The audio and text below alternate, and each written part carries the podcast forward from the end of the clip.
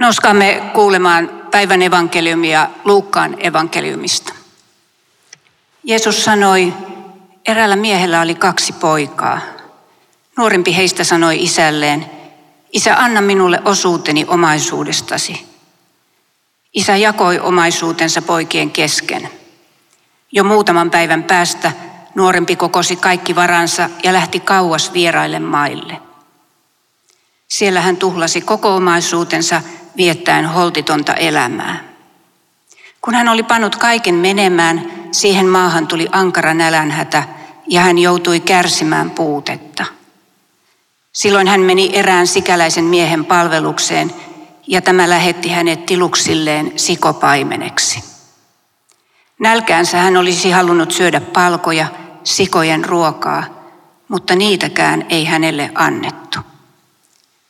Silloin poika meni itsensä ja ajatteli, minun isäni palkkalaisilla on kaikilla yllin kyllin ruokaa, mutta minä näännyn täällä nälkään. Ei, nyt minä lähden isäni luo ja sanon hänelle, Isä, minä olen tehnyt syntiä taivasta vastaan ja sinua vastaan. En ole enää sen arvoinen, että minua kutsutaan pojaksesi. Ota minut palkkalaistesi joukkoon, niin hän lähti isänsä luo. Kun poika oli vielä kaukana, isä näki hänet ja heltyi. Hän juoksi poikaa vastaan, sulki hänet syliinsä ja suuteli häntä. Poika sanoi hänelle, Isä, minä olen tehnyt syntiä taivasta vastaan ja sinua vastaan. En ole enää sen arvoinen, että minua kutsutaan pojaksesi. Mutta isä sanoi palvelijoilleen, haekaa joutuin parhaat vaatteet ja pukekaa hänet niihin. Pankaa hänelle sormus sormeen ja kengät jalkaan. Tuokaa syöttövasikka ja teurastakaa se. Nyt syödään ja vietään ilojuhlaa. Minun poikani oli kuollut, mutta hän heräsi eloon. Hän oli kadoksissa, mutta nyt hän on löytynyt. Niin alkoi iloinen juhla. Vanhempi poika oli pellolla. Kun hän sieltä palatessaan lähestyi kotia, hän kuuli laulun, soiton ja tanssin. Hän huusi luokseen yhden palvelijan ja kysyi, mitä oli tekeillä. Palvelija vastasi, veljesi tuli kotiin ja isä käski teurastaa syöttövasikan, kun sai hänet terveenä takaisin. Silloin vanhempi veli suuttui, eikä halunnut mennä sisään. Isä tuli ulos ja suosteli häntä, mutta hän vastasi, kaikki nämä vuodet minä olen raatanut sinun hyväksesi, enkä ole kertaakaan jättänyt käskyjäsi täyttämättä. Silti et ole koskaan antanut minulle edes vuohipahaista juhliakseni ystävieni kanssa. Mutta kun tämä sinun poikasi tulee, tämä, joka on hävittänyt omaistusi porttojen parissa, sinä teurastat hänelle syöttövasikan. Isä vastasi hänelle, poikani, sinä olet aina minun luonani, ja kaikki, mikä on minun, on sinun. Mutta olihan nyt täysi syy iloita ja riemuita. Sinun veljesi oli kuollut, mutta hän heräsi eloon. Hän oli kadoksissa, mutta on nyt löytynyt. Tämä on pyhä evankeliumi. Isän ja pojan ja pyhän hengen nimeen. Tulkoon valkeus valkeudesta. Millaiseen kotiin voi palata? Millainen isä ottaa vastaan? Jeesuksen kertomuksessa isä jakoi kaiken omaisuutensa kahden poikansa kesken. Määristä emme tiedä, mutta kaiken, mitä hänellä oli. Kaiken, minkä hän ehkä itse aikanaan oli saanut perinnöksi. Kaiken, mikä hänelle ehkä oli elämänsä aikana ehtinyt kertyä. Kaiken hän antoi. Kaikki meni. Eräänlainen tuhlaaja isä siis.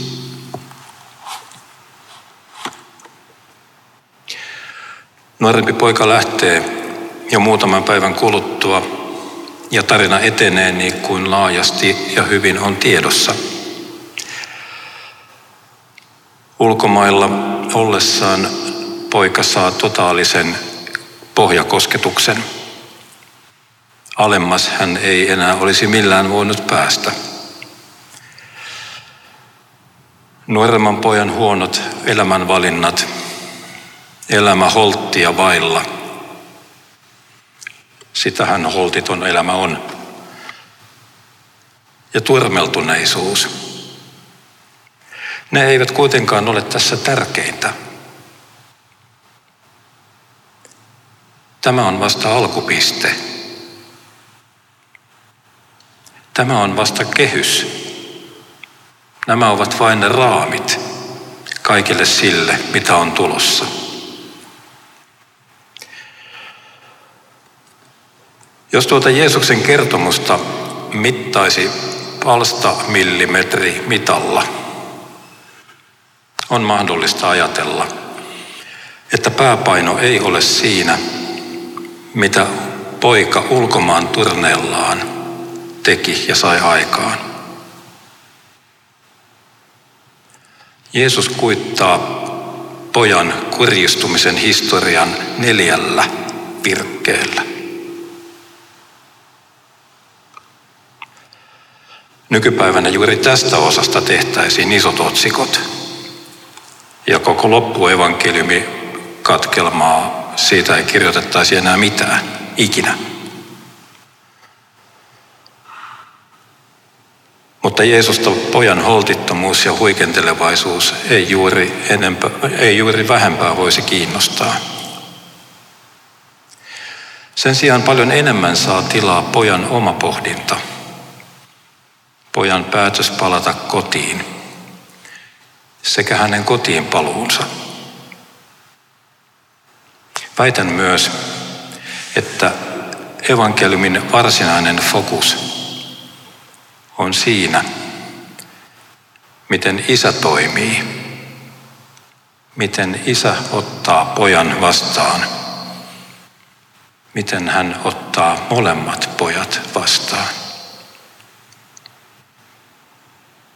Sillä myös vanhemman veljen reaktioihin menee paljon palstatilaa. Itse asiassa paljon enemmän kuin tuohon nuoremman veljen kurjistumiskehityksen kuvaamiseen. Millimetreissä mitattuna paljon kiinnostavampaa on siis pojan paluuseen liittyvät tapahtumat.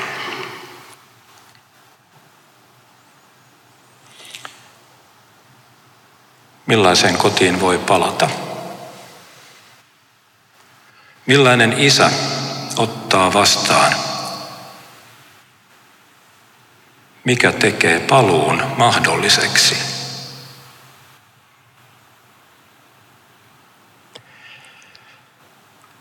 Poika muistaa, millaista kotona oli. Lapsuuden kodin työntekijöillä saattoi työ olla raskasta ja päivät pitkiä, mutta aina, aina oli ruokaa pöydässä riittävästi.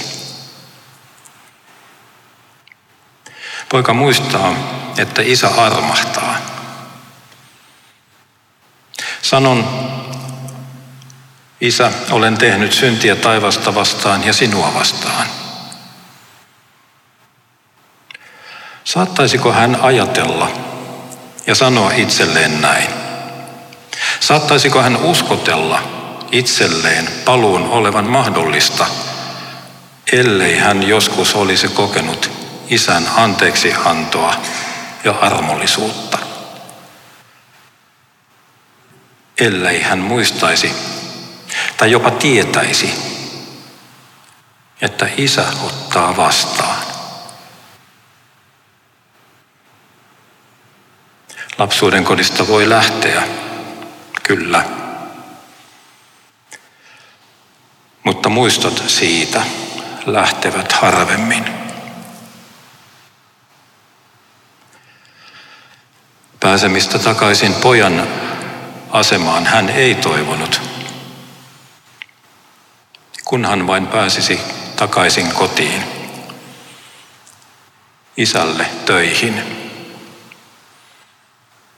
Isän lähelle,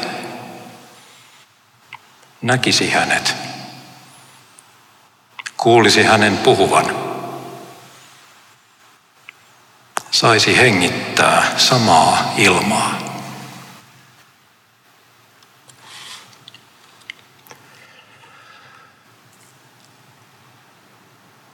Tuo isän tapa ottaa vastaan maailmalta palaava seikkailija on myös hyvin muistissa.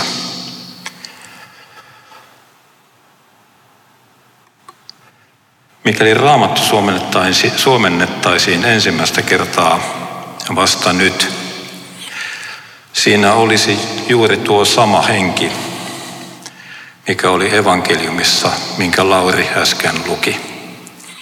Siinä voisi hyvin tässä kohtaa olla kuvaus isästä, joka nostaa kädet ylös korkealle ilmaan ja hihkaisee, bileet! Taivaalle kiitos, että olemme saaneet ensimmäisen suomennoksen tästä kertomuksesta jo vuonna 1548.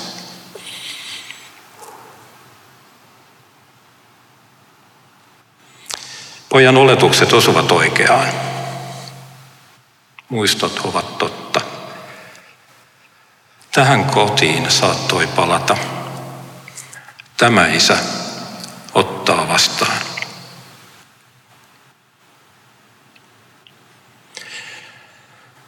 Kertomuksen isän toiminta sinänsä muistuttaa Jumalan toimintaa. Kaiken alussa ennen kuin mitään on, Jumala luo kaiken. Ja kaikki on hyvää.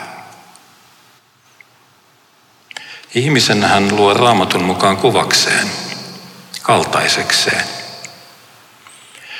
Ja kirkkoisa Origeneksen mukaan ihmisellä on alusta alkaen arvo. Se arvo, että hän on Jumalan kuva.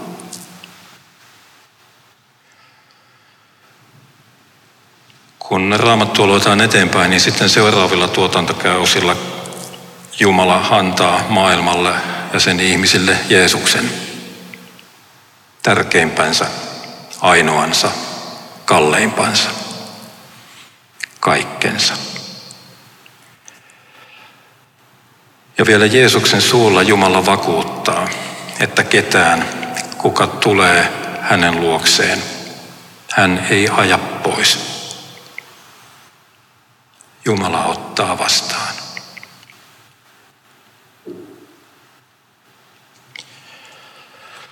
Kotonahan oli myös sitten se vanhempi veli.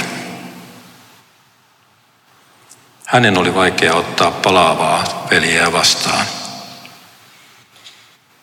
Voi olla jotakin, joka tekee palaamisen vaikeaksi, joka muistuttaa virheistä, pitää menneessä kiinni.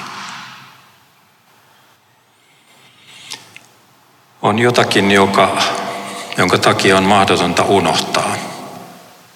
On vaikea antaa anteeksi.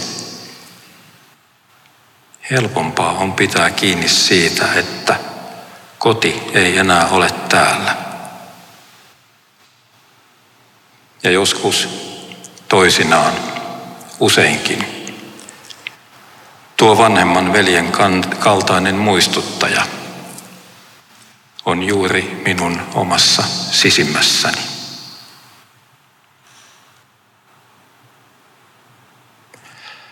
Kotoa löytyy kuitenkin aina myös isä. Hän on odottanut. Hän on ollut koko ajan valmiina juoksemaan vastaan, avaamaan kädet, sulkemaan syliinsä, antamaan anteeksi. Isak syyrialaisen mukaan koko ihmiskunnan synti, siis koko ihmiskunnan synti, kaikkien aikojen, kaikkien ihmisten synti. Koko ihmiskunnan synti on kuin kourallinen hiekkaa. joka putoaa ja sekoittuu mereen. Sen rinnalla, mitä on Jumalan sallimus ja armollisuus.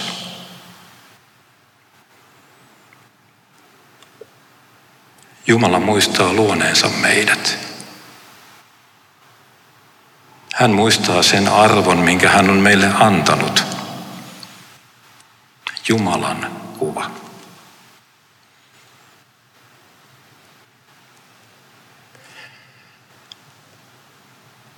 Voi olla, että konkreettiseen lapsuuden kotiin ei syystä tai toisesta ole aina mahdollista palata.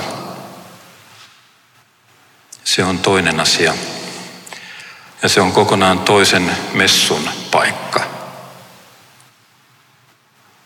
Jumalan luo pääsee aina. Kuinka usein voin palata?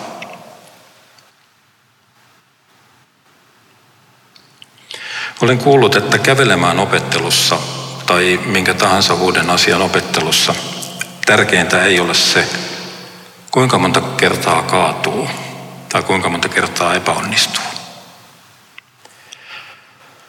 Tärkeintä on se, kuinka monta kertaa kaatumisen jälkeen nousee ylös ja jatkaa.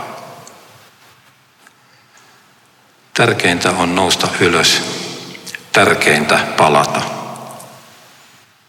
Sillä isä odottaa valmiina juoksemaan vastaan. Meidän ei tarvitse odottaa, että löydämme itsemme holtittomuuksien keskeltä, sillä vähempikin riittää. Koko elämämme ajan hän on läsnä, paikalla, lähellä, vieressä, ympärillä, yllä, alla, sisimmässämme. Jumala on huokauksen päässä. Jokainen rukous, jokainen huokaus kohti Jumalaa on paluuta alkuun.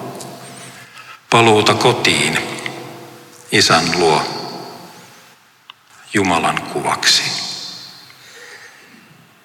Meidän alkumme, meidän kotimme on hänessä.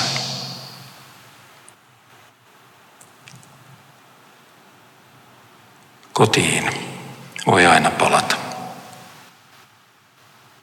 Isä ottaa vastaan. Tulkoon valkeus valkeus.